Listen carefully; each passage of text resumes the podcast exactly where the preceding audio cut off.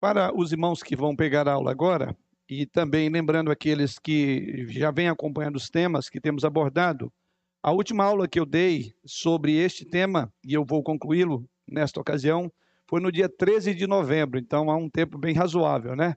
Naturalmente, eu vou só pontuar o que nós estudamos até aqui, até para que aqueles que é, não pegaram a aula, que é o caso aí dos nossos jovens, nossos adolescentes, possam ter ideia que nós estamos aqui caminhando já para o, o, o encerramento do tema. E o tema nosso tem a ver exatamente com é, um assunto bem polêmico, como tem sido, né? Outras aulas nossas têm sido voltada, não vou chamar, sobre a ética cristã diante de certos temas. E o último tema que nós abordamos foi exatamente sobre suicídio, infanticídio e eutanásia, tá? Então nós já abordamos e aqui já vou é, é, situando os irmãos onde, é, onde paramos. Nós abordamos na primeira grande divisão sobre esses três assuntos: suicídio, infanticídio e eutanásia, né? resumindo tudo a ideia de suicídio. Abordamos sobre a história e o debate da eutanásia, infanticídio e suicídio entre os gregos, os romanos e no judaísmo ortodoxo também a posição de Agostinho de Hipona. Segunda grande divisão nossa foi sobre algumas formas de prática da eutanásia. A terceira abordagem que nós fizemos dentro do tema maior é a perspectiva bíblica sobre tirar a vida. Então, voltamos novamente para o sexto mandamento: não matarás. Importante aquele tema, o, o, o, esse mandamento também para o assunto do suicídio. Depois, o quarto tópico que nós já estudamos é o suicídio. Quando uma pessoa tira a sua própria vida, ele está negando é a doutrina da soberania de Deus, quando ele quer decidir o seu fim. Né?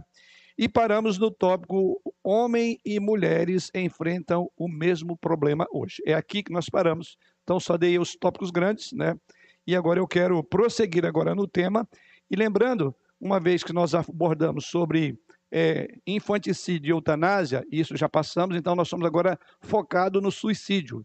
E, particularmente nesse aspecto, vamos abordar que homens e mulheres enfrentam os mesmos problemas, ou seja, problemas daqueles que tiraram a sua vida ou pretendem tirar a vida, não é diferente daqueles que, embora passem pelos mesmos problemas, não entendem que a solução para o problema seria dar cabo da sua própria vida, porque reconhecem aquilo que é a base, né?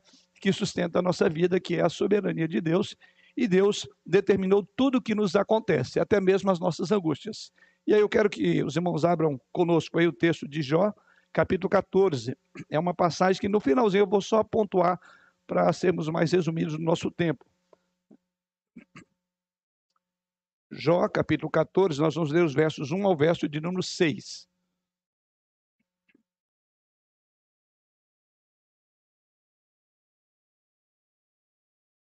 Assim nos diz o Senhor através da sua santa e inerrante palavra. Jó, capítulo 14, de 1 ao verso 6. O homem nascido de mulher vive breve tempo, cheio de inquietação, nasce como a flor e murcha, foge como a sombra e não permanece. E sobre tal homem abres os olhos e fazes entrar em juízo contigo? Quem da imundícia pode tirar coisa pura? Ninguém. Visto que os seus dias estão contados, contigo está o número dos seus meses. Tu ao homem puseste limites, além dos quais não passará. Desvia dele os olhares, para que tenha repouso, até que, como jornaleiro, tenha prazer no seu dia. Essa é a resposta de Jó a aos seus amigos que vieram confortá-los, confortá-lo e na verdade trouxeram mais problema do que o que ele já tinha, porque não souberam fazê-lo. E em resposta a isso, Jó, Jó vai dizer sobre o aspecto tão breve da vida, mas que nessa brevidade há um olhar, um cuidado especial de Deus. Isso nós vamos considerar um pouco mais à frente, como já falei, na proposta da, do estudo do nosso tema. Então, voltando para a nossa quinta divisão, e aí eu acho que os irmãos já poderão acompanhar à medida que os irmãos forem colocando, homem e mulheres enfrentam os mesmos problemas. Por que é importante dizer isso? Que quando alguém tem um problema, geralmente ele parece que é a única pessoa do mundo que tem esse problema. Você já viu pessoas assim? Você não precisa ir muito longe, olhe para você. Não é assim? A gente passa por problema e fala: nossa, por que isso me aconteceu? É, por que isso comigo? Por que isso veio acontecer? E é importante que nós olhemos essa, essa parte do, do estudo para entender que as dinâmicas do sofrimento, as quais Jó comenta no texto, o aspecto de uma vida tão breve, tão confusa, tão conturbada, ela faz parte da experiência de todos os homens. E onde é que nós fundamentamos esta nossa é, reflexão, este tópico, né? que homens e mulheres enfrentam os mesmos problemas?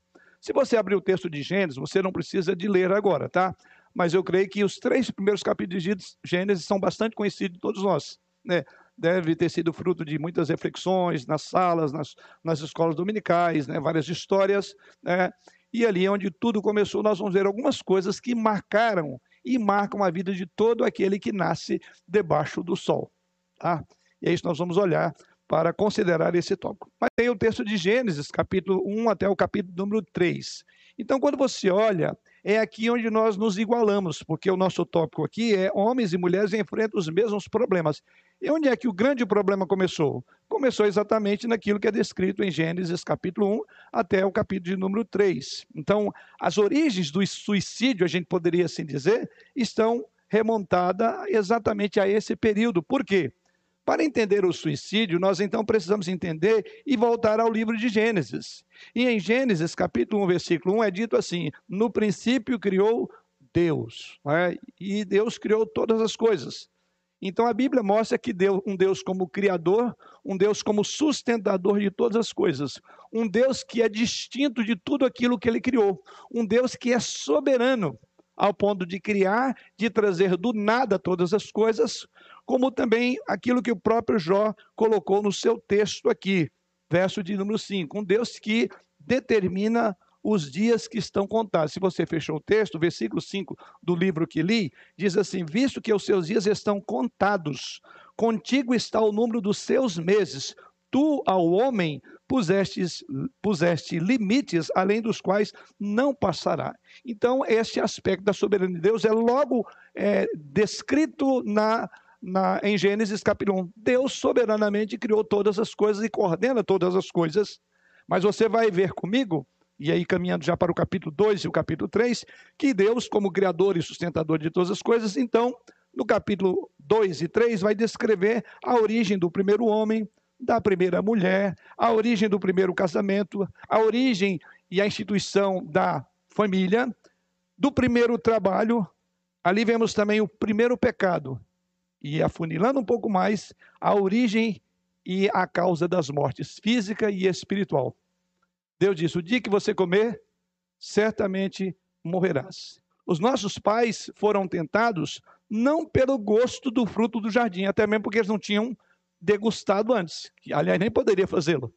Então eu quero que você grave bem isso. Os nossos pais não foram tentados pelo gosto da fruta, mas pela perspectiva daquilo que era promessa por trás de comer da fruta, que eles seriam deuses. Não é isso que Satanás diz? O dia que você comer, você será igual a Deus, conhecedor do bem e do mal. Então é exatamente isso. Vocês serão donos da verdade. Vocês vão poder distinguir o certo e o errado, o verdadeiro e o falso. Então, quando você olha para o pecado de Adão e Eva, você verá comigo aí que Adão e Eva era uma, a questão deles era uma questão de controle de relacionamentos. E eu já abordei isso quando a gente falou sobre a questão do que está por trás de uma mente suicida. suicida né? Ele tem um problema com a soberania de Deus. Eu não aceito essa dor. E lembrando também, como nós já falamos, uma pessoa suicida, ela não tem o desejo o, o, o ponto focal dela não é a morte. Os irmãos lembram qual é o ponto? É aliviar a dor. Esse é o ponto central de uma pessoa que vai para o suicídio. Então, ela tenta aliviar a dor. Então, quando ela diz eu não aceito essa dor, e eu vou de alguma forma extirpar este mal, essa dor, ele está fazendo aquilo que a Bíblia diz que só Deus pode fazer. Você não tem direito. Quer dizer, até onde Deus permitirá que a dor venha a nós? Ele tem os seus limites. E o texto diz que os limites que Deus traz, além dos quais nenhum homem vai passar. Então, quando nós voltamos para o texto de Gênesis, a questão de Eva era questão de controle de relacionamentos. Por exemplo, estariam eles contentes em confiar no seu Criador e submeter a palavra ao Criador? Ou eles tentariam usurpar a autoridade e imporiam suas próprias normas? Então, aqui está a raiz de todo o suicídio. É uma tentativa de controle daquilo que você não pode controlar. E Deus disse: o dia que você comer, você não vai controlar mais. O dia que você comer, você morrerá. E aqueles que passaram por catecúmeno comigo sabem que existe ali quatro tipos de morte: morte física, judicial, espiritual e eterna. A física é uma delas. Ou seja, o homem agora encontra no desfavor de Deus.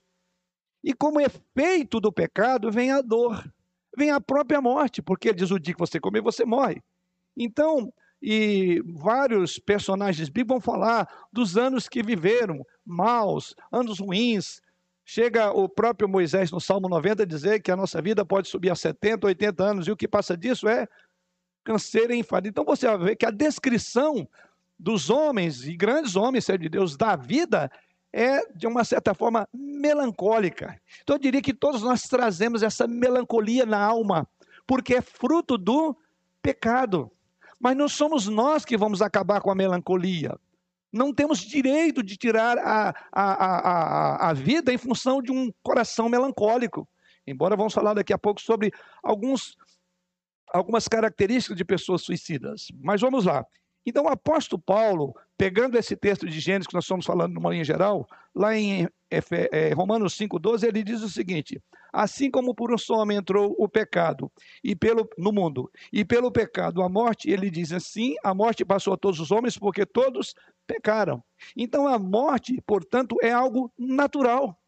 A dor, vamos assim dizer, ela é natural dentro da perspectiva da queda ela é natural dentro da perspectiva de um, uma ordem de Deus ou um, uma constatação. Se você comer, você morre. Então você entende quando você quer aliviar a dor, só há uma maneira de aliviar essa dor, essa angústia, que não é a morte, não é tirar a vida. Aonde é que nós aliviamos a nossa angústia, a nossa dor, um coração apertado, a melancolia que a vida impõe sobre nós? Aonde isso é tratado? Aonde isso de fato é curado? Aonde de fato isso é sarado? Os irmãos têm dúvida? Onde é? Na cruz de Cristo. É ali onde nós vamos resolver o nosso problema. Lembre bem que quem procura suicídio não quer morrer, ele quer aliviar a dor. Por isso que há um paradoxo aqui, né? Como eu posso aliviar a dor impondo sobre mim uma dor maior? Em breve vamos comentar um pouco sobre isso. Pois bem, então os problemas que os homens e mulheres enfrentam, esse é o nosso tópico, são os mesmos problemas que homens e mulheres, adolescentes, é, enfrentam hoje. Ou seja, relacionamentos quebrados, traição, fracasso, culpa, vergonha, vingança, autocomiseração, orgulho, perda de diversos tipos e tristeza mundana ainda levam e continuarão levando muitas pessoas à morte, ao suicídio, longe da graça de Deus em Jesus Cristo. Os mesmos problemas. Essa é a dinâmica de um coração atribulado com angústia e que diz: Eu não suporto mais a minha dor da traição, eu não suporto mais a dor é, da vergonha, eu não suporto mais a dor de uma culpa que eu carrego, então eu vou aliviar essa dor, eu vou acabar com ela. Então veja, ele está procurando aliviar a sua dor, seja ela as mais variadas formas em que ela impõe sobre uma pessoa. As pessoas hoje, lutando com o suicídio, ainda lidam com as mesmas questões, ou seja, as mesmas questões que Adão e Eva enfrentaram questão de controle de poder nos relacionamentos. E nós não temos controle sobre as circunstâncias. Porque todos nós vivemos debaixo de circunstâncias. Não somos deuses. Então, quando você diz eu não aceito isso mais, eu vou dar cabo da minha vida, você mudou é, de patamar, você está assumindo um lugar que é só de Deus. Então, o problema continua sendo de controle. Ou seja, fracassos reais, fracassos percebidos, têm levado pessoas a considerar o suicídio como ah, sendo a solução. Ou aquilo que nós já abordamos, o suicídio assistido, que é a eutanásia, falamos sobre isso, é uma, uma forma de suicídio. Pois bem, os suicídios, ou a pessoa suicida, qual o problema dela? Ela perde a esperança e desenvolve aquilo que na literatura é chamada de visão de túnel. Visão de túnel. Ou seja, essas pessoas não conseguem olhar, não conseguem enxergar uma outra solução para os seus problemas. Mas sempre há uma solução. A Bíblia diz, 1 Coríntios 10, 13, é um texto bastante conhecido. Não sobreveio ou não vos sobreveio tentação ou provação que não seja humana. Somos igualados aqui. Mas Deus é fiel e não permitirá que sejais tentados ou provados além do que você pode suportar. Pelo contrário, juntamente com a aprovação, vos proverá livramento de, de, de forma que você pode escapar. Então, esse texto é um grande conforto. Primeiro, não há problema que não seja humano. Ah, não, a minha, lembra que nós falamos da pouco, a dor nossa sempre é maior do que a dos outros. Ah, é que você nunca passou por isso. O apóstolo Paulo fala que sofrimento semelhante aos nossos, e ali está falando sofrimento por amar a Cristo, que foram e eram perseguidos e mortos. Ele diz que sofrimento é, semelhante aos nossos estão acontecendo em toda irmandade. O que está dizendo? Que nós somos iguais. Então, será que tem alguém que tem uma dor tão grande ao ponto de que ela tem que tirar a vida para evitar a dor? Não, porque o próprio texto que estamos considerando agora diz que, primeiro, não há nada que venha sobre nós, é a primeira afirmação do apóstolo Paulo, tentação que não seja humana. Então, quando você diz a minha dor é maior, você está dizendo Deus desequilibrou as forças. Ele está me dando algo que não é meu. Isso é promessa de Deus. Não há problema que não seja humano. Primeira afirmação do apóstolo Paulo. Segundo, Deus é fiel e não permitirá que sejais tentado além das vossas forças. Ele diz: sabe por que não há nada acima da tua força? Porque você está sendo guardado, protegido por um Deus que é fiel. Então é uma questão até de questionar a fidelidade de Deus, que é um, é um aspecto do seu caráter. Deus é fiel. Ou seja, e o que e em sua fidelidade o texto diz: por ser Deus fiel, você não será provado ou tentado além da vossa força. Então, quando eu digo a minha força, a minha dor, a minha angústia, a melancolia minha é insuportável, você está dizendo, Deus é, inverteu o texto, é infiel. Ele está dizendo, eu sou fiel e você não vai ser provado além do que você pode suportar a dor, a melancolia, seja o problema, seja a, a, a traição, seja o fracasso, a vergonha, a culpa, seja o que for, para tudo isso Deus tem dado suporte. E ele prossegue dizendo, concluindo, pelo contrário. Quer dizer, em vez de Deus pesar a mão, além do que você pode suportar, ele diz ao contrário. Esse é o aspecto maravilhoso da promessa. Aí ele diz: juntamente com a aprovação, vos dará então, a, a mente suicida ou, ou suicidas, eles perdem a esperança porque desenvolve o que eu chamei aqui de uma visão de túnel. Ou seja, eles não conseguem enxergar essa promessa. Eles dizem, olha, acalme, confie em Deus, porque tudo que está acontecendo em você, ele está sob o controle soberano dele, e mais do que isso, ele vai te dar um escape. Então, por isso que um dos aspectos, nós vamos chegar lá no final dessa, do nosso tema hoje, sobre a questão da, da salvação e o suicídio, o suicídio, né? Existe muita confusão sobre isso. Não vou abordar aqui porque está, faz parte do último tópico nosso. Mas vale a pena ressaltar que o que leva muitas pessoas a duvidarem de alguém que eventualmente tem tirado a vida e então não tem salvação é o fato de que é difícil você imaginar uma pessoa que confia, que depende da graça de Deus, dar cabo da própria vida. Mas lembre bem é possível que qualquer uma pessoa possa perder a esperança e desenvolver é, a visão de túnel. Tá? Ele não perdeu a fé, né? ele simplesmente perdeu o foco. Vamos chegar lá. A ideia-chave, então, aqui é que não há um problema que o suicida encare que não tenha sido já enfrentado por outra pessoa, outras pessoas. Então, a primeira coisa, você não tem um problema maior do que o meu, e vice-versa. Estamos nivelados por igual. Essa é a nossa reflexão. O que envolve essa questão é, da perda ou tirar a vida, né? O apóstolo é, Paulo diz o seguinte, lá no. Paulo não, é, Jeremias, Lamentações 1, versículo 12, ele diz assim: é, essa questão de nós pensarmos que ninguém sofre como a gente, que o nosso sofrimento é maior do que o outro, ela é tão antiga quanto a humanidade. E veja o que, o que, o que Jeremias coloca nas, nas lamentações dele. Jeremias 1, versículo 12, ele diz o seguinte: Considerai e vede se a dor igual a minha. Ele está falando aquilo que a gente fala. A dor minha é diferente, é uma dor maior. E ele diz: considere e vede que se não há dor igual à minha. Ele está dizendo: a minha dor é maior do que a de todo mundo. Mas isso não é verdade. Será que sofremos, por exemplo, mais que Jó?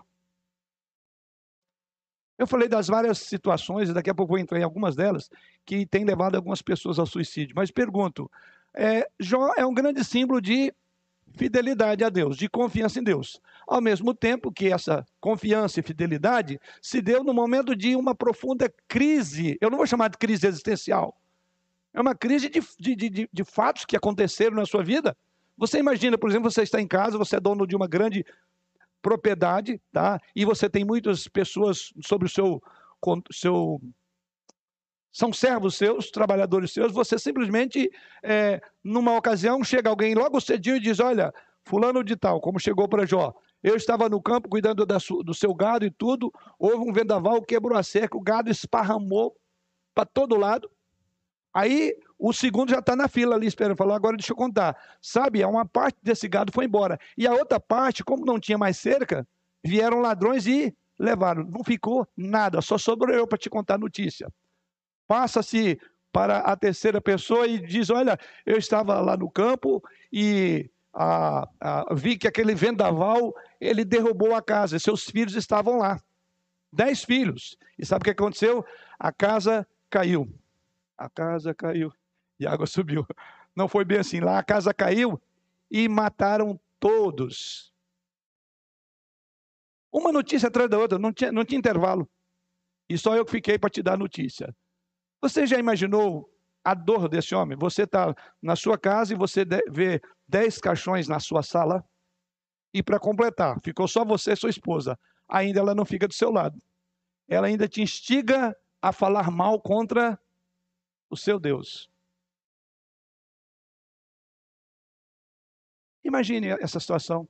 Eu gosto muito de ler o texto assim, entrando lá na cena, entrando e, e sendo quase que um personagem a, a mais ali para ver a força do que é dito é muito grande. Pois bem, e Jó não considerou o seu sofrimento maior do que todos. Então veja bem, mas há pessoas que por razões, eu quero crer que ninguém tem razão maior do que a de Jó para dar cabo da vida. E no entanto ele não fez, porque Jó não perdeu o foco. Ele diz: Eu sei que o meu redentor, essa palavra é forte, eu sei que o meu redentor, que é fiel, aqui é acréscimo do texto de, de Paulo, vive. Isso basta.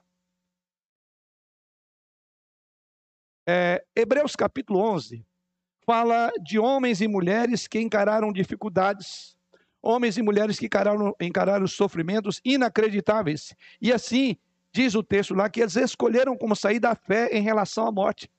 Os irmãos lembram lá de algumas imagens fortes do modo como morreram?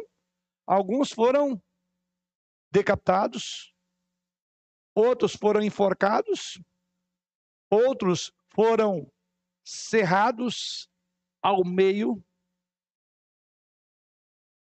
E não tiveram tempo nem de pensar em crise. Sabe qual era a crise? Sabe qual é o problema desses homens, descrito em Hebreus 11? É chamado de heróis da fé. E eles tinham muita razão para dizer: olha, eu estou sofrendo por causa de Jesus, por que, que não me tira dessa? Eu vou ser cerrado agora, ou eu nego Jesus, mas por não negar Jesus, vou ser cerrado. Eles tinham muito motivo para reclamar não fizeram isso. Paulo e Silas estavam na prisão, por amor a Cristo, foram açoitados, numa perspectiva de que na manhã seguinte seriam mortos.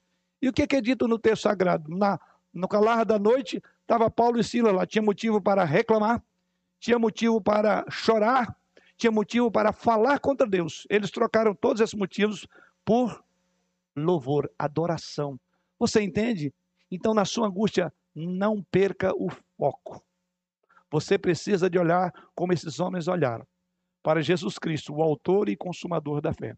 Foi assim com Jó, foram assim com vários homens. Eu só estou trazendo aqui personagens bíblicos que foram como nós. A Bíblia, inclusive, diz lá no texto de Hebreus, quando fala desses heróis da fé, o autor diz assim: para que você não ache que eles eram semideuses, lembre, eles eram pessoas semelhantes a nós. E diz, sabe, eles inclusive não, não, não chegaram ao cume, não, estão aguardando ainda. Vocês também, vocês estão na fila. É curioso. Vocês não lembram esse aspecto do texto? Quando o autor diz, ah, eles não foram aperfeiçoados por causa de mim e de você. O que significa que você e eu estamos na mesma trajetória do sofrimento, da dor e da morte. Todos nós. E diz que esses homens, que nós admiramos tanto, não foram aperfeiçoados ainda, aguardando a igreja, aguardando todos nós. Pois bem, irmãos, é, esses são exemplos que nós deveríamos seguir. Não pessoas como Saul, Aitofel e Judas. Quem são essas pessoas? Eu citei, é uma parte do nosso estudo foi para é, ver alguns casos da Bíblia, que a Bíblia fala de pessoas que morreram. No caso de Aitofel, de Saul e de Judas, nós vimos naquela ocasião, né, não foi por um motivo nobre como o de Sansão. Sansão foi um tipo de suicídio, alguns dizem, né? Mas na verdade, Sansão ele foi ali, vamos chamar uma missão kamikaze, né? Para vingar o povo de Deus. Né? A, a, não era uma questão pessoal. Agora, Saul, qual era? Saul falou: eu não vou, eu não quero morrer, não quero ficar com aquela peste de que eu sou um cara que foi morto por uma mulher. Então eu prefiro, pediu para o seu soldado, quer dizer, orgulho, lembra que eu falei? Não, eu não aceito. E está lá, Judas a vergonha de voltar e fazer como Pedro, quebrantamento, voltar e dizer: Eu te amo, te amo e te amo. Foi a vindicação do amor de Jesus por Pedro, porque Pedro também, semelhante a, a, a Judas, ele também errou, ele também falhou. Mas Pedro não teve vergonha de voltar atrás. Judas, o orgulho era tão forte, ele diz: Eu prefiro ir me matar do que confessar que eu traí um sangue inocente. Não é isso? Então, diferentemente, grave bem essa expressão, irmãos partir dessa vida pela própria escolha de alguém é rejeitar a oportunidade de amar e glorificar a Deus com os nossos corpos. Vou repetir. Partir dessa vida pelas, pela escolha da própria mão é rejeitar a oportunidade de amar e glorificar a Deus com os nossos corpos. Afinal de contas, o nosso corpo é a habitação do Espírito Santo já não somos mais de nós mesmos. Não é isso que Paulo diz? Da mesma forma como com esse corpo vocês serviram a imoralidade e uma série de coisas, agora esse mesmo corpo, agora vocês devem servir a Deus. Então eu diria, que maneira mais melancólica, desastrosa de pegar esse corpo onde o Espírito Santo habitou e simplesmente dar cabo dele. É muito sério isso. Mas lembrem bem, essas pessoas não perderam a fé, perderam o foco. Rejeitar o suicídio mostra a disposição em aceitar a soberania e a graça de Deus e de depender dele para a nossa direção. Repetir: rejeitar o suicídio é uma maneira de nós mostrarmos a disposição em aceitar a soberania de Deus. É uma disposição em aceitar o que Deus determinou para você. Por isso que a, a ideia por trás do suicídio é uma rebelião contra a soberania. Eu não aceito. Como não aceita? A forma como encaramos a morte pode ser o nosso último presente àqueles que sobrevivem a nós. Esse é outro fator importante. A forma como encaramos a morte pode ser o nosso último presente àqueles que sobrevivem a nós. É o que você vai deixar o presente, você vai deixar para as pessoas que amam. Pense sobre isso. E assim que as nossas vidas e mortes elas podem trazer glória a Deus e levar embora o desejo de acelerar a morte. E uma pessoa com ideação suicida tem isso em mente, ela não vai dar cabo. Sendo assim, então vamos pensar um pouco, sexto tópico agora, ideação suicida, uma falsa esperança de salvação pessoal. É o nosso próximo tópico. Diante do que nós falamos, então, a conclusão que chegamos é que quando elas pretendem tirar a dor, é porque elas não compreenderam a dinâmica da dor à luz da queda. A vida será marcada por dor.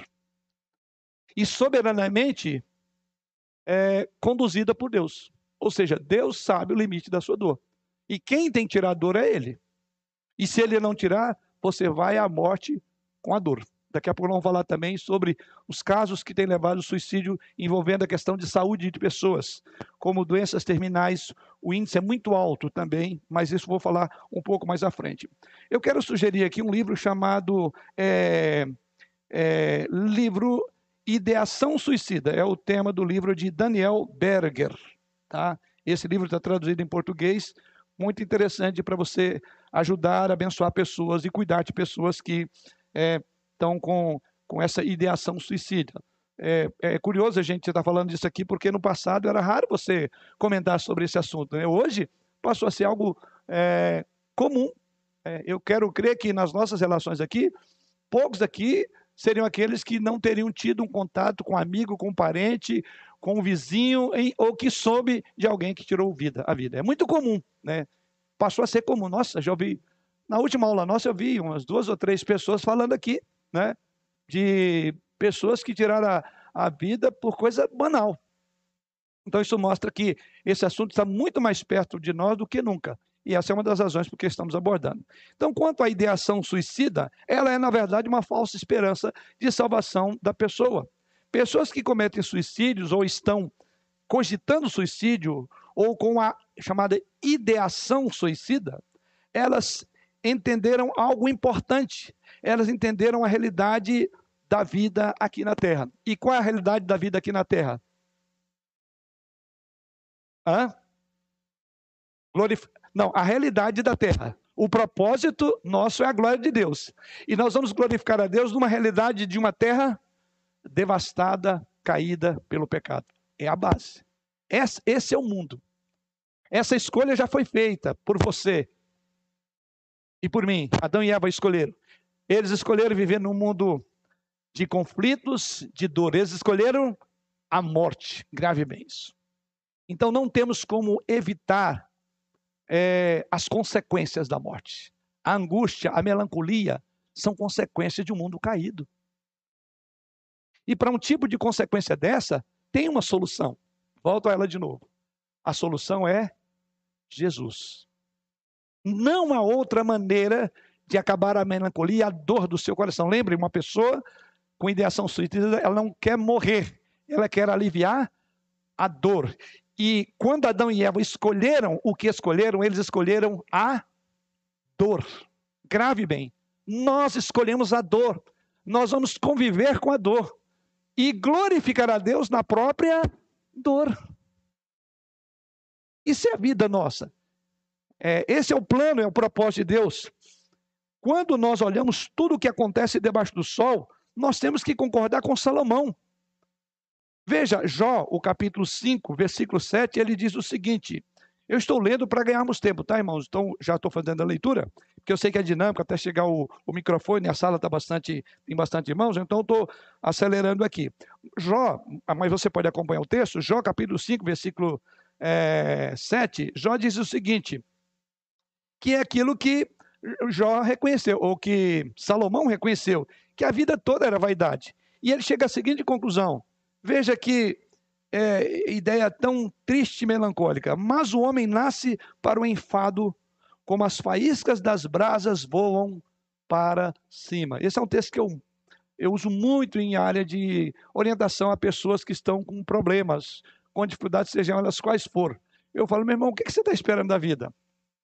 Se o próprio Jó, que experimentou dor profunda, ele chegou à seguinte conclusão: que o homem nasce para o enfado, como as faíscas das brasas voam para cima. A NVT, nova versão transformadora, traduz assim: o ser humano nasce para enfrentar aflições, tão certo como as faíscas do fogo voam para o alto. Ou na NVI, nova versão internacional, a tradução é essa. No entanto, o homem nasce para as dificuldades, tão certamente como as fagulhas voam para cima. Já viu fagulhas das brasas para baixo? Não. Então ele diz porque é natural. É o processo natural. Então, o que, esse, o que Jó está colocando aqui, que a dor, que a angústia, que leva muitas pessoas a dizer, eu não aceito, eu quero ter alívio da minha dor, ele diz, olha, é, seria incoerente, porque é tão natural, tanto quanto as faíscas das brasas subirem, a dor faz parte da experiência. Tá? Então, pessoas que cometem suicídio, elas entenderam bem o drama da experiência humana. Então, nesse sentido, elas, tanto como nós, chegamos à conclusão: é uma vida de impacto. Porém, elas cometem o equívoco quanto à solução. Elas passam por angústia, por dor, melancolia, tanto quanto eu e você temos passado ou iremos passar. Talvez com intensidade as mais variadas. Então, nesse sentido, somos iguais. Agora, onde é que elas cometem um equívoco? É como solucionar. A solução é Vou repetir isso aqui toda aula. Cristo. A solução é olhar para aquele que tomou sobre si as nossas dores. Aquele que foi moído por causa das nossas transgressões. Aquele que levou sobre si o castigo para nos trazer paz. Você então entendeu que não é a falta de fé, mas é a falta do foco. Ela perdeu o foco de Jesus. Por isso que gera uma, certa, uma certa questão sobre uma pessoa sim perdeu a salvação. Vamos chegar lá. É, porque a solução diante do drama da humanidade, diante da experiência dolorosa da vida, não é tirar a própria vida, mas buscar a solução naquele que salva a nossa vida e nos dá aquilo que ele mesmo chamou: vida abundante. Paz, mais do que o mundo dá. Lembra? Deixo-vos a paz, a minha paz. Então veja, o que nós entendemos é que há um grande vazio das promessas no coração de uma ideação suicida. Essas promessas não estão lá. Elas estão querendo olhar a curto prazo como eu posso aliviar a dor da vergonha que eu passei, da decepção, da traição que tive, da raiva que eu tenho com relação a isso. Irmãos vão ver que ela, ela torna-se autocentrada, ou seja, ela é centrada na sua dor, por isso que um dos aspectos da comiseração, ninguém me ama, ninguém me quer, em vez de ver um Cristo centrado. Esse é o ponto. Prosseguindo um pouco. É um entendimento de onde as pessoas acreditam que de fato está a solução dos seus problemas e quem é o seu salvador. Então, o problema do, da ideação suicida é exatamente esse. Porque muito do que se passa em termos de suicídio é baseado, grave bem, numa falsa esperança de salvação pessoal e numa libertação pessoal. Então, no final de tudo é eu vou salvar a mim mesmo dessa dor que não suporto mais. Então ele é um auto salvador. E quando nós olhamos para nós mesmos, tem esperança. Eu uso muito essa expressão, não creio em autoajuda. Por isso que as dinâmicas de aconselhamento que diz você precisa de se amar, você precisa se ajudar, ela está fracassada, porque se esse fosse o caso, não teria uma ajuda que veio do alto. Você precisa de um Salvador, é isso. Você precisa de Jesus Cristo. Você precisa da paz que Ele dá. Você precisa ter comunhão e relacionamento com Deus. Porque isso sim é a sua libertação. Não existe uma libertação pessoal fora de Jesus Cristo. Então é uma indicação clara de que a luta central de uma pessoa reside em sua identidade e em uma falsa confiança em suas próprias habilidades. Então, alguém idealizando o suicídio é justamente alguém que colocou sobre si a responsabilidade de salvar-se de uma situação de desespero, de se salvar de uma situação que alguém é, o deixou para baixo. É olhar para Jesus. Eu vou resolver, não vai. A vida não tem sentido debaixo do sol, é o entendimento dessas pessoas. Mas não é só isso que descreve a nossa realidade. Nós sabemos que existe um plano sobrenatural, existe uma realidade espiritual, existe alguma coisa, existe alguém que dá sentido à vida. Jesus Cristo. Deus não criou as pessoas para serem seus próprios salvadores ou consoladores mas tem um consolador chamado Espírito Santo. Não é isso que Jesus Cristo disse? Eu os enviarei o consolador, o paráclito, aquele que estará do seu lado. Por isso que eu falei, a, a, a, a ideação suicida ou suicídio é uma negação de todas as verdades centrais do Evangelho. Ela perdeu o foco Suicídio é uma solução proposta, mas é uma solução errada e insuficiente para lidar com os problemas, com as mazelas, para lidar com as pressões de um coração atribulado, para lidar diante de circunstâncias tão adversas que você não controla as circunstâncias, tão difíceis em que essas pessoas encontram. Então é isso. É uma perda do foco. Diante disso, nós devemos então ouvir a experiência dessas pessoas que estão cogitando a ideia a partir dos temas que surgem. Ou seja, eu vou falar daqui a pouco sobre isso, né? Algumas linguagens muito comuns a pessoas é, que estão envolvidas ou que estão com a ideação é, suicida. À medida que você ouvir essas pessoas, você vai ouvir algumas mentiras na sua boca. Eu estou aqui, aí também.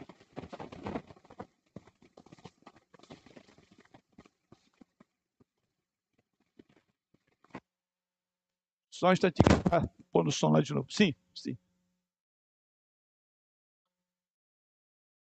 Pode falar.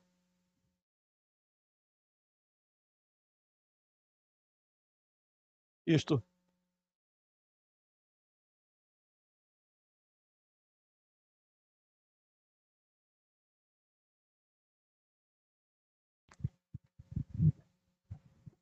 Bom dia, pastor. Bom dia. É, eu queria falar com base em quem é, é já um convertido, tá? E com base no próprio texto de Jó. Ali quando Satanás ele está ali com Deus e ele é, entra naquela situação de discussão com Deus, Deus é, delimita o que, que, Satanás pode fazer. Então ele fala que ali Deus, é, Satanás pode tirar os bens de Jó, pode tirar a família, pode tirar a saúde. Fala, só não o mate, né? Com base nessas ordens que Deus dá para Satanás, nós sabemos que Satanás é limitado, então ele depende das ordens de Deus. A última frase em si, Deus diz assim: só não o mate. Mas se Deus quisesse, Deus poderia ter falado para ele: pode matá-lo também. Porque ali ele deu a ordem para não matar, mas ele poderia dar a ordem para deixar Satanás matá-lo. É, atendendo o desígnio de Deus. É claro que a vida é tirada por Deus, mas ele poderia ter dado essa ordem. Então ele não precisaria nem falar isso. Uh, aí o que, eu, o que eu penso aí em relação a isso é o seguinte: Satanás, quando ele vai para Jó, Deus não dá para ele quais são as formas com que ele vai fazer isso.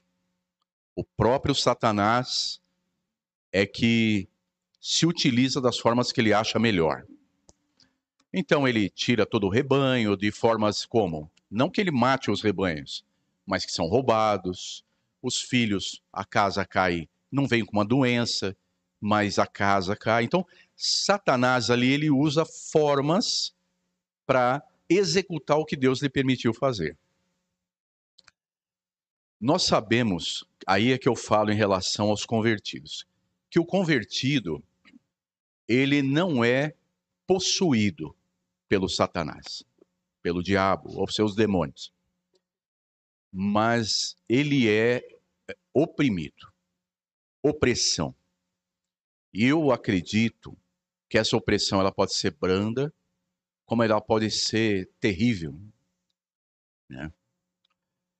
Aí o que eu queria perguntar para o pastor. o pastor. O pastor acredita que mesmo um crente com uma opressão muito forte, mas uma opressão assim fora do normal na vida do crente, mesmo ele sendo professo de Jesus, acreditando que Jesus é o Salvador.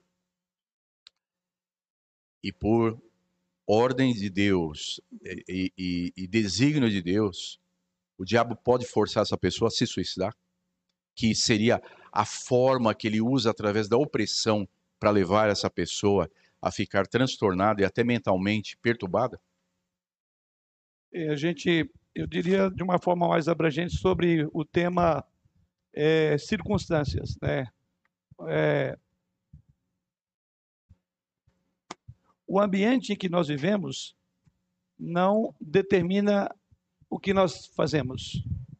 O ambiente não tem culpa, por assim dizer, né? O ambiente é alguma coisa é, fora de nós. Ou, te, ou, seja, as circunstâncias são iguais para todos. Nós falamos aqui, há pessoas que passam pelas mesmas circunstâncias de aflição e lida com ela em fé, em confiança, em dependência, não perde o foco. Outras há que passam pelas mesmas circunstâncias e se é, se embaralham nas circunstâncias e dão cabo da vida dentro das próprias circunstâncias. Então, as circunstâncias, elas não são fatores determinantes do que eu faço. Elas são oportunidade de ver onde está o meu coração, onde é que o meu coração repousa. Ou seja, as circunstâncias são iguais para todos. O modo como nós reagimos a ela vai depender da nossa relação com o Senhor. Ou seja, circunstâncias nos provam. E aí é que está. Então é onde está o nosso coração nesse momento. Se ele estiver equilibrado no Senhor, não importa a opressão e o nível que ela tem, que eu creio mesmo que existem vários níveis, né? Porque a vida e a morte só, é, só Deus tem poder. Você falou, Deus nem delegaria a Satanás matar, porque há um texto que eu acho que não vamos ler, mas em Isaías Deus diz assim: Eu mato e eu vivifico. Só Deus. E por quê? De tudo pode acontecer, inclusive com o uso é, da permissão do diabo agir, menos a vida, porque a vida não é nossa. A vida, é bom lembrar, a vida que temos é vida de Deus em nós. Esse fôlego ninguém tira. Lembra lá quando Deus formou Adão do pó da terra e soprou nele o espírito e ele passou a ser alma vivente, que é imortal? Então só Deus que traz de volta esta vida. Ninguém pode fazer isso se não for pela mão poderosa e soberana de Deus em meio às circunstâncias. Então, eu creio que circunstâncias é, podem levar pessoas realmente a dar cabo da vida. Mas ainda, esse é o ponto curioso, né? Ainda, enfim, ainda assim, o final mesmo depende de Deus. Tantas pessoas que tentaram, por exemplo, suicídio e não conseguiram executá-lo. É um número muito grande. Ou seja, a hora da nossa morte está determinada por Deus. Inclusive, há circunstâncias que envolverão essa morte. E a gente diria, o suicídio está dentro dela? Tá. Tá, porque não tem nada fora do controle de Deus. Então, isso mostra que é um assunto muito mais profundo que a gente olhar por esse ângulo. A, a, o fim da vida é só Deus. Ele que, ele que, ele que, ele que tem o poder de ele dizer: Eu mato e eu vivifico.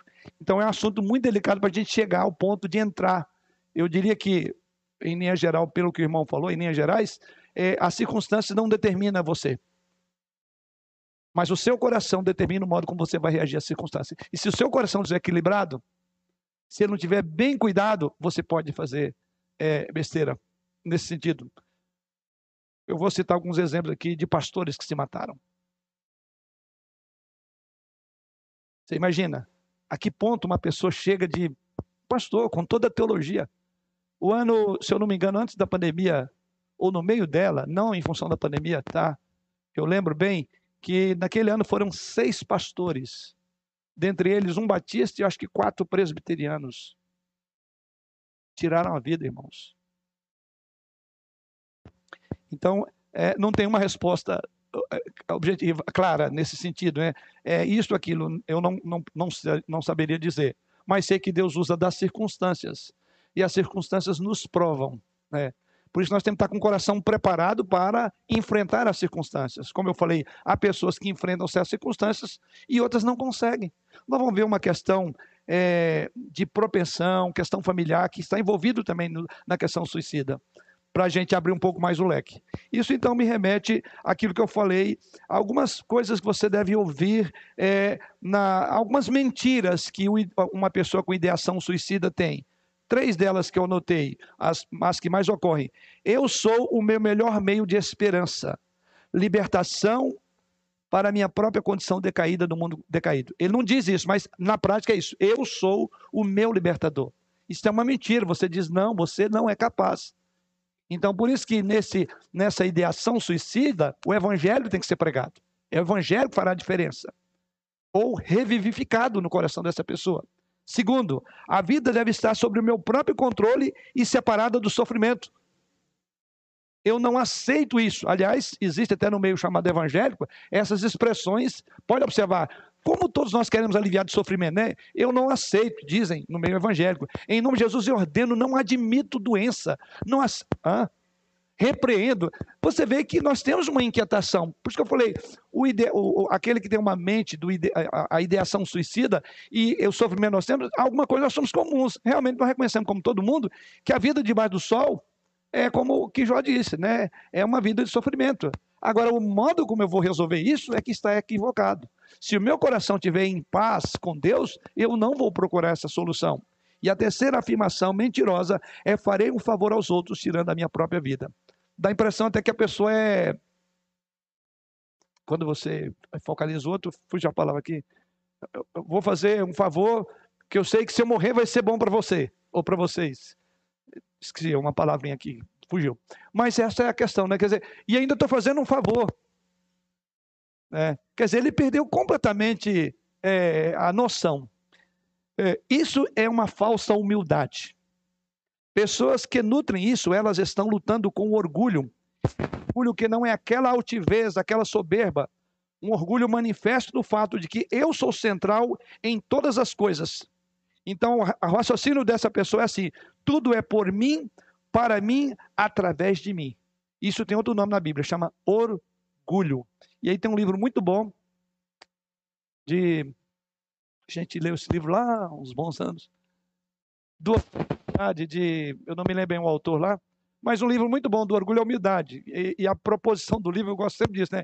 Eles, olha, com esse livro eu não vou é, mostrar, é, é, vou tentar provar que você é orgulhoso mas eu vou falar o quanto de orgulhoso você é. Até mesmo aquele que diz, não, fico aqui no cantinho, não quero incomodar ninguém, eles querem um tipo de orgulho envolvido ali.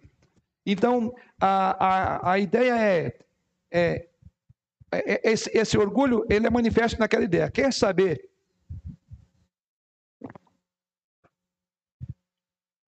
dizem na sua mente: quer saber é, se eu vou morrer? É, isso será melhor para você. Achou? E Stuart Scott, da editora Fiel, se não me engano. Vale a pena, tá? É, então a gente lida com um certo tipo de orgulho. Lembra que eu falei? É destronar Deus da sua soberania. O ponto central dessa pessoa, ele perdeu a noção de soberania de Deus. Então isso é uma visão extremamente orgulhosa. É aquela questão, eu sei que se eu morrer vai ser melhor para você. Essa é uma linguagem muito comum de pessoas com ideação suicida. Passo para o sétimo tópico, mas antes de fazê-lo, a irmã Sandra. Mitos e más percepções, nós vamos olhar agora o próximo tópico. É só o exemplo de Saul, né? É, quando ele oferece sacrifício, aí ele responde para Samuel: forçado pelas circunstâncias. Ah, sim. É, quer dizer, será? As circunstâncias são iguais a todos. Senão a gente diria que as circunstâncias determinam é aí onde eu entrei um pouco, né? Não necessariamente, as circunstâncias servem para nos provar aonde está o nosso coração.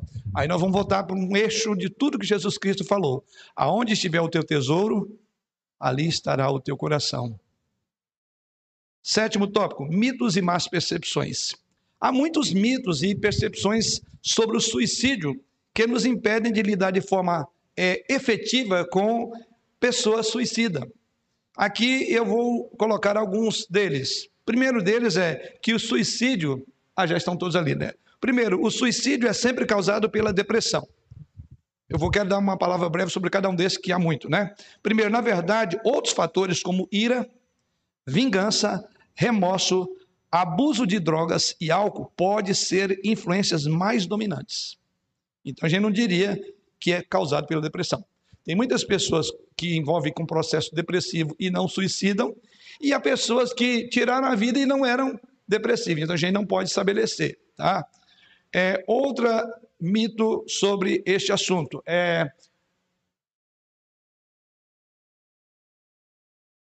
o suicídio é sempre causado. Desculpe. As pessoas que falam sobre suicídio não vão realmente cometê-lo. Essa é outra colocação que precisa ser considerada. Elas apenas querem atenção. Já vi muita gente, não, isso é querer atenção. Já lidei com situação de um, de uma, de um, de um casal e nessa ocasião um dos cônjuges vinha falando, falando, falando, inclusive na própria sessão, e o outro, o outro cônjuge simplesmente diz: não, isso é frescuragem. Usou essa expressão. Falei: olha, primeiro você acredita, para depois você constatar que é o que você chamou de é, frescuragem. A gente tem que acreditar, até que prove o contrário. Sabe por quê? Se você não acreditar, não tem tempo. É questão de, de, de segundos. É um fio de uma. Antigamente tinha enceradeira que tinha fio, né? Hoje tem outros cabos. É um fio. Não tem dificuldade você fazer uma besteira. Então, a primeira coisa é grave bem isto, né? É verdade que algumas vezes as tentativas de suicídio são pedidos de ajuda. É verdade. Mas lembre-se aquela menina, aquela história do menino que gritou, é o lobo. É o lobo, lembra? É, é bom então lembrar, tá? Um dia o lobo realmente veio e ninguém acreditou mais. Terceiro, pensar em suicídios, dizem, significa que você vai cometer suicídio. Muitas pessoas têm o que chama de ideação, que tem pensamento suicida no. É, é, é, e, e, nem. E, e, a questão é: pensamentos suicidas pode até acontecer num período de é, depressão profunda. É, a diferença está é quando você vê que ela está tomando algumas medidas, coisas práticas que estão acontecendo. Então você precisa, enquanto pessoas estão é, falando em suicídio, né? É, você precisa de ver se ela mais do que fala. Você observa remédios sobrando remédios de tarja preta, você observa é, algumas coisas na vida ela já colocando em ordem, programando, então aí cabe o alerta, tá? Então pensar em suicídio não significa que você vai cometer. É, se você fala de suicídio a uma pessoa ou uma pessoa, um sujeito suicida, você pode encorajá-la encorajá a cometer. Já vi gente falar, não, você nem pode falar, sabe por quê? Essa pessoa fala, ah, é? Então, né? Bom, o medo é, de empurrar pessoas no precipício nos leva muitas vezes a evitar o assunto com alguém que está falando sobre isso. Na verdade, falar sobre os seus pensamentos é uma forma de estar realmente escutando e interagindo para a libertação daquela pessoa enquanto ela pode ouvir o evangelho. Ou seja, não tenha medo, fale, converse com ela. Você pode evitar, você pode antecipar, porque ainda tem possibilidade de ouvir depois, um crente verdadeiro não pode cometer suicídio. Sansão, nós falamos que estaria dentro da classe de. Alguns dizem que foi um suicídio. Né? Na verdade, a despeito das suas muitas falhas, lembra Sansão? Falhou no seu casamento, falhou, enfim, desviou muitas vezes. Sansão parece ter sido um crente verdadeiro, que orou para que Deus lhe desse força para derrubar o templo dos filisteus. Foi o final da sua vida. E Sansão, é curioso, ele está lá no grande capítulo dos heróis da fé. Em é, Hebreus capítulo 11, como um dos muitos que subjugaram reinos, de lá, está lá, Hebreus 11, 32 e 33. Subjugaram reinos, praticaram justiça, obtiveram promessa. Outros fatores podem é, é, é, alterar ou afetar decisões de crentes. Outros fatores podem alterar decisão de crente, né? ainda nesse tópico aqui. E aqui eu trago um exemplo. O pastor Bob, um pastor americano, ele deixou a, a sua igreja, a sua família extremamente perplexo quando colocou um revólver na sua cabeça e puxou o gatilho numa noite. Ah, depois foi pesquisar, na, duas semanas depois, é, a sua esposa descobriu que uma nova medicação que ele estava tomando para o coração estava tomando, ela tinha um aspecto que gerava depressão e ideias suicidas como efeitos colaterais. Alguém já disse, se eles tivessem sabido, a família, né, talvez poderiam ter removido todas as armas com mais precaução e olhado aquela receita, aquela bula. Tem muitas coisas que podem envolver um suicídio que a gente não tem a mínima ideia. Aqui é um fato, tá? Estou listando, eu estou citando aqui, dentre muitos outros. O suicídio acontece sem um aviso, é outra colocação. Na verdade, a maioria das pessoas dão sinais de alertas que estão considerando o suicídio. Ele já tem uma ideação suicida. Isso vale a pena é, lembrar, tá? Ou seja, é, o principal. Ah, o problema é que frequentemente nós não percebemos. Então, se alguém está falando, não diga que isso é besteira, é falta do que fazer. Fique atento, sem alarde. Depois comece a observar o comportamento dessa pessoa, em que direção está indo. Aquele problema que se repete, aquela angústia que ele está sempre colocando para fora. Então comece a trabalhar ali. Não ignore. Outra colocação, é, então eu diria que o, o, suicídio ele dá aviso antes, ele já vai falando, ele vai mostrando. Tentativas, inclusive, muitas, principalmente de mulheres, homens é um pouco mais diferente, eu vou falar daqui a pouco.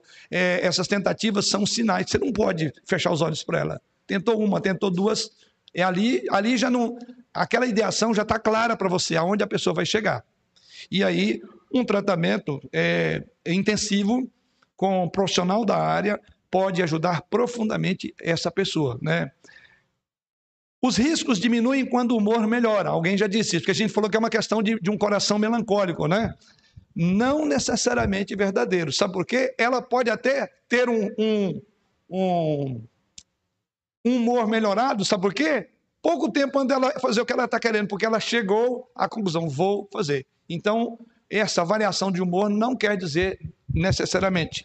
Não diminui porque o humor melhorou. Fique atento, pode ser que melhorou porque falou: já estou pronto, sei o que eu vou fazer. Aquela, aquela tristeza acabou, porque agora eu já vou resolvê-la. Ah, já estou decidido, né? Outro ponto: as pessoas suicidas têm a intenção de morrer. Mais frequentemente, as pessoas suicidas querem parar a dor. Querem livrar da decepção, da vergonha, ou às vezes do orgulho. O suicídio é de família. Nos estudos tem sido comprovado que frequentemente isso é verdadeiro. Mas não significa que o suicídio seja hereditário, não está no DNA nesse sentido.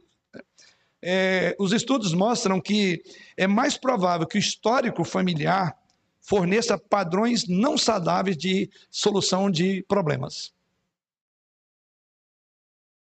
Os estudos mostram que padrões familiares, do modo como pai, tio, irmão resolveram os problemas da vida dele, isso pode é, sim ser um fator que leva ao aspecto familiar também. E aí talvez você vai ver mais de uma tragédia em alguns casos de algumas famílias. Tá? Por fim, alguém que comete suicídio deve ser mentalmente doente. O plano de prevenção do suicídio é, nos Estados Unidos, no primeiro momento, diz que 90% dos que cometiam suicídio eram é, doentes mentais. E aí, um pouco mais à frente, na própria literatura escrita por eles, foi dito que mais de 90% das pessoas que morreram sob suicídio, no caso do estado de Nevada, não tinham passado por um profissional de saúde. Em outras palavras, como que vão definir que é um problema mental se 90% eh, não tinham passado dos que tinham cometido? Em outras palavras, não necessariamente. Aliás, você vai ver que a pessoa não, é, não é a causa, não é a pessoa. A pessoa lúcida, a pessoa, inclusive, que faz plano, né? Alguns que até organizam, a, a, a, a deixam bilhetes, é, tudo organizadinho, não é pessoa fora de si. Então não é verdadeiro. Oitavo tópico: quem corre risco e por quê? Quem são os que correm risco com relação ao suicídio e por que fazem isso? Primeiro, quem corre risco? O que, vocês acham? Quem corre risco de. Todo mundo os males não vêm sobre todos? Nós não falamos isso ainda logo na, na abertura hoje? Iguais. A angústia, lembra que nós falamos que o, aquele que tem ideação suicida, alguma coisa nós somos iguais a eles, é sentir que nós estamos debaixo de muitas aflições. Nos vem a todos, somos iguais, então todos estão sob pressão. Todos nós estamos. Então, primeiro ponto, todo mundo é, está sujeito. Todos. Ninguém está imune. O grupo de maior risco, agora sim, tá? desse aqui, o grupo de maior risco de tentativa de suicídio é o de mulheres brancas. Mulheres têm dez vezes mais propensão a tentar suicídio do que os homens. No entanto, segundo a estatística, o grupo de maior risco é dos homens. Sabe por quê? porque eles são mais bem-sucedidos. Você vai falar, não, mas tem muitos, é, são poucas mulheres, porque os homens são mais bem-sucedidos. É, é, porque são mais letais os sistemas, são armas de fogo e uma série de outras coisas. É por isso que você vai ver um índice grande de homens. Mas, por incrível que pareça, é no mundo é, das mulheres que é, muitas vezes, é, aliás, são dez vezes proporcionalmente mais do que os homens. Porém, a, a, a execução, a concretização se dá mais no mundo dos homens em função de sistemas letais, de armas e assim por diante. Agora, entre os homens brancos com idade, aí vai, entre 15 e 25 anos e 55 e 65. Talvez você vai perguntar, por quê? Nessa faixa de 15 para 25 e 55 para 65. Sabe por quê? Porque os homens, os homens né, esses grupos é, são grupos de transição, são grupos de mudança. Nos últimos anos da adolescência e nos 20 e poucos anos, os jovens estão tentando se encontrar. E aí tem um buraco negro ali, complicado e descobrir é, o que vão ser, com quem vou casar e etc. e agora, no fim dos 50 e começo dos 60, que é outro grupo forte, porque eles estão encarando o fim de suas carreiras, a aposentadoria, talvez um fracasso em atingir certos objetivos que não foi possível na vida. Então, ou sua, o declínio da sua saúde, onde começa a lidar com a dor que ele não lidava. É a hérnia de disco que nunca deixa você feliz. Eu durmo bem, acordo bem. Parece que não, mas isso é fruto de pesquisas, esses nichos aí, porque que o número e o índice é maior. Tem uma explicação. Então, a questão aqui é quem corre o risco. A outra é por quê? Por que as pessoas tiram suas próprias vidas? São várias explicações. Eu já li nos livros várias frases que pessoas deixaram é, de morte, depois de morte e tudo. Mas, só para os irmãos terem ideia, é uma gama significativa de motivos pelos quais pessoas tiram vida. Não sei como vai dar para notar que é muito. Por exemplo, ira. Lembra o Salmo 37? Não, é, deixa a ira, abandona o furor porque não te impacientes, isso certamente acabará mal. Você não imagina o potencial de um coração irado. É na ira que o indivíduo pode matar o outro num trânsito, não é assim? A gente vê besteira. Mas na ira você pode tirar a sua vida. Ira, coração, um coração carregado de ira. Ciúme. Um, um, um caso que eu li de um, de um namorado, não, de um casal, recém-casado, foi no, no, num bar, é, e ali, num restaurante, e alimentaram, e, e, e, a, e o marido, recém-casado, percebeu que parece que estava havendo uma correspondência de flerte entre, entre, entre ela e o dono do, do estabelecimento. Ele voltou, chegou em casa e amarrou ela e tirou a vida na frente dela, como meio de vingar, ciúmes. E ela teve que assistir, não vou chamar de camarote, a morte do próprio marido. Ele se matou na frente dela, não aceitou. Não conversou. Depressão. Mas considere isso: nem todos que estão deprimidos são suicidas, e nem todos suicidas são deprimidos. A amargura, a ira, a falta de disposição em perdoar são características comuns do pensamento suicida. Vou repetir: a ira, a amargura, falta de disposição em perdoar são características comuns do pensamento suicida. Vai, vai somando aí autocomiseração, orgulho, vergonha, culpa, vingança, evitar uma dor maior, solidão e isolamento, rejeição, perda de status, de renda ou mesmo de poder, tédio, ou seja, a vida perdeu o significado para mim autonomia, como eu sei que eu posso dirigir o meu destino, então não aceito o divórcio ou a morte do meu cônjuge. Eu não consigo viver sem ele ou sem ela. Maus relacionamentos, é, acidental, ou seja, tentar alcançar um resultado é com uma overdose né? Então é, é um meio acidental, no sentido de que vai, vai tentando incrementar uma, uma, uma porção maior de, de um alucinante. E por fim, são vários os casos aí, né?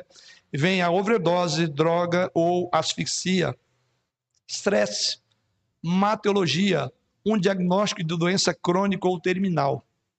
O risco de suicídio, nesse particular, tem picos na semana imediata após um diagnóstico de câncer, mostra um novo estudo nos Estados Unidos.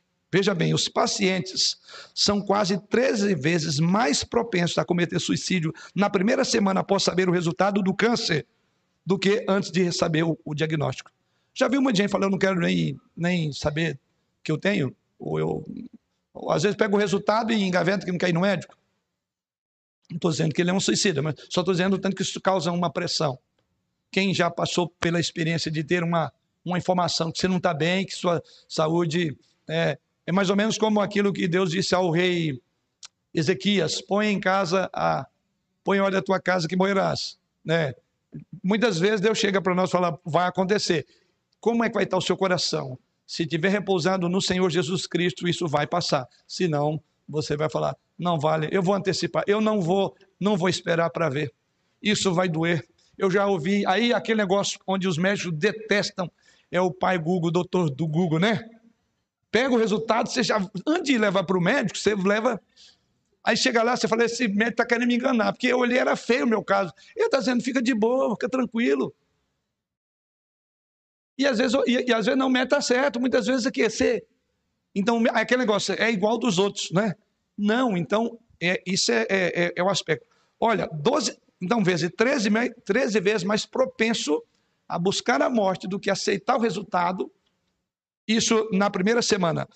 E o, a, a, pesquisa continua dizendo, 12 semanas após o diagnóstico, eles ainda são perto de cinco vezes mais propensos a cometer suicídio do que tinham antes. Então, esse é um ponto que chama atenção. É, é o fato de um diagnóstico de doença terminal. Nono ponto: se um cristão cometer suicídio, ele ou ela é salvo? Selma, me dá só mais um tempinho. Vai dar o segundo sinal agora? Já deu? Vamos lá. Me, me aguarda um pouquinho que eu preciso fechar. Se um cristão cometer suicídio, ele ou ela é salvo?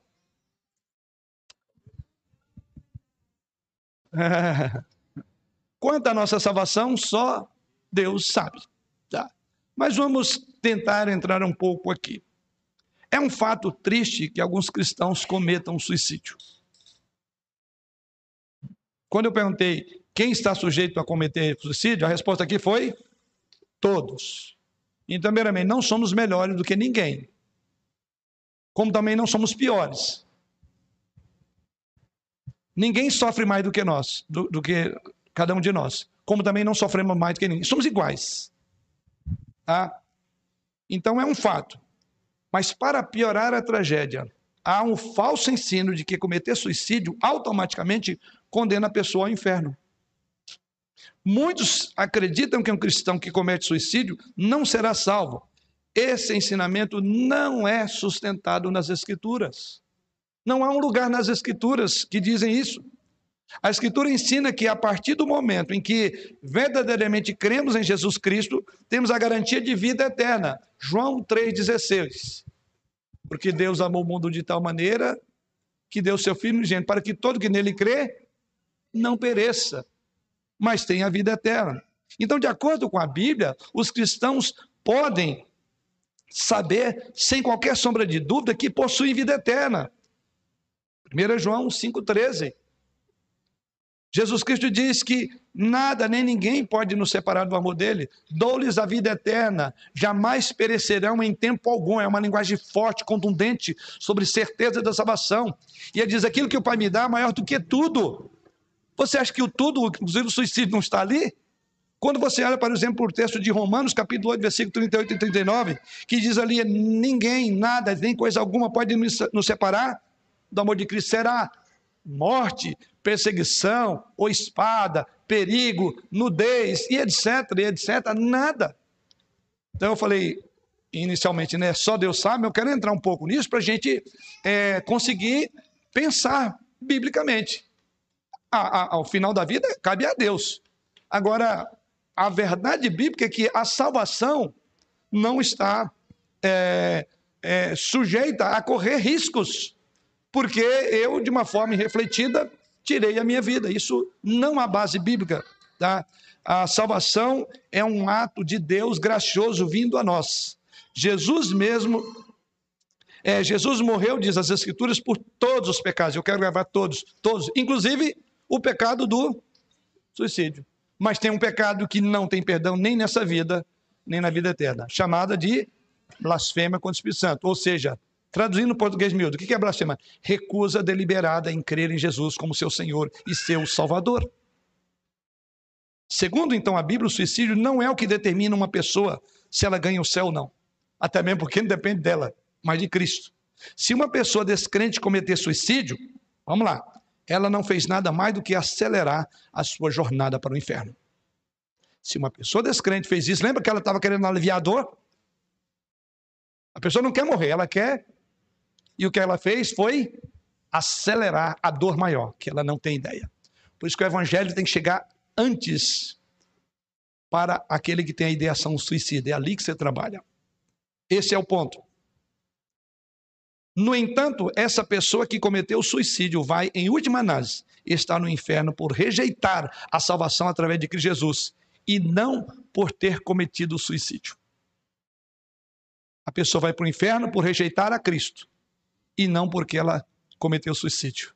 E a pessoa vai para o céu porque creu em Cristo apesar, a gente poderia dizer, de ter cometido o suicídio. Ela quebrou o mandamento.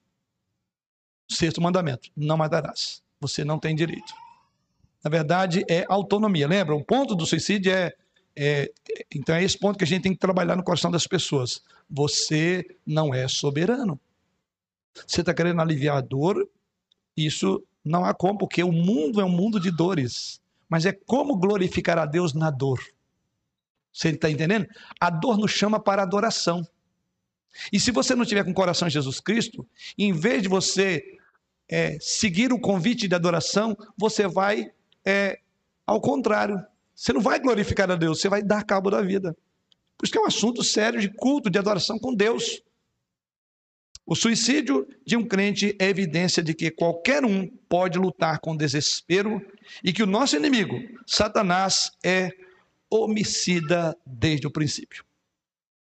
É isso que Jesus Cristo refere-se a Satanás em João 8,44. Ele é homicida desde o princípio. Então, o suicídio ainda é um grave pecado contra Deus. Segundo a Bíblia, o suicídio é assassinato e sempre será errado. Os cristãos são chamados a viver as suas vidas para Deus. A decisão quando morrer pertence a Deus e como morrer pertence a Ele. O que nós devemos pedir? Para que Deus nos dê graça para os nossos últimos dias. Você sabe como serão os seus últimos dias? Se com dor ou sem dor. Eu dei uma série de estudos aqui sobre isso na quinta-feira. Eu creio que em vez de estar procurando meios que não vão levar a nada, mas pode agravar a nossa dor, nós deveríamos é buscar mais a entender como glorificar a Deus na dor. Como é, eu posso glorificar a Deus com essa enfermidade que me levará à morte, que talvez me trará dores profundas. E aí eu vou dizer, irmãos, são inúmeros os exemplos que eu tenho ao longo do meu ministério de pessoas que glorificaram a Deus. Eu já disse isso. Indo visitar os irmãos, sabe o papel do pastor? A gente fica ali entre vida e morte, é, é de um lado para outro. Faz funeral de uma noite, a, na manhã seguinte tem um bebê nascendo. Então, essa relação com a morte é muito comum para a gente. Morte a vida, um pastor. Então, na experiência dos longos anos de ministério que eu tenho, eu tenho sido surpreendido predominantemente por crentes que no sofrimento glorificaram a Deus. É aquele tipo de visita que você vai fazer, eu creio que muitos aqui já experimentaram isso, chega lá, você sai mais consolado do que aquela pessoa que está com uma dor descomunal, está com morfinas, vive e está. Então diz: não, isso não vai acontecer comigo. Você não é Deus. Assim como o estatalar das brasas está para cima, o sofrimento também. Então, é, prepare para o sofrimento. Ore para que Deus te dê graça. Então é isso. Deus me dê força. Não me permita é, é, é abandonar, não, não me permita descrer do Senhor nesta hora. É, eu tenho pedido muito a Deus. Os anos finais da vida de todo mundo é mais difícil. É canseiro e enfado. Tem que preparar. Não tem surpresa. Agora você fica querendo viver como se fosse um, um jovem, quando na verdade você já está aí é, entrando no período noturno, prepare para isso. Glorifica a Deus, você vai ver quantas coisas boas e maravilhosas esse tempo da vida nos reserva. É tão bom que a gente fala, nossa, se eu tivesse essa maturidade naquele corpinho de 20 anos, não é mais ou menos isso? Porque é natural. Então fala, poxa, eu não tenho esse corpinho de 20 anos, mas eu tenho uma maturidade que me dá serenidade para ensinar os mais novos, para ser bênçãos, para até ajudar a nossa juventude, esses que estão com esse pensamento doido, dizer, calma, a vida vale a pena viver para a glória de Deus.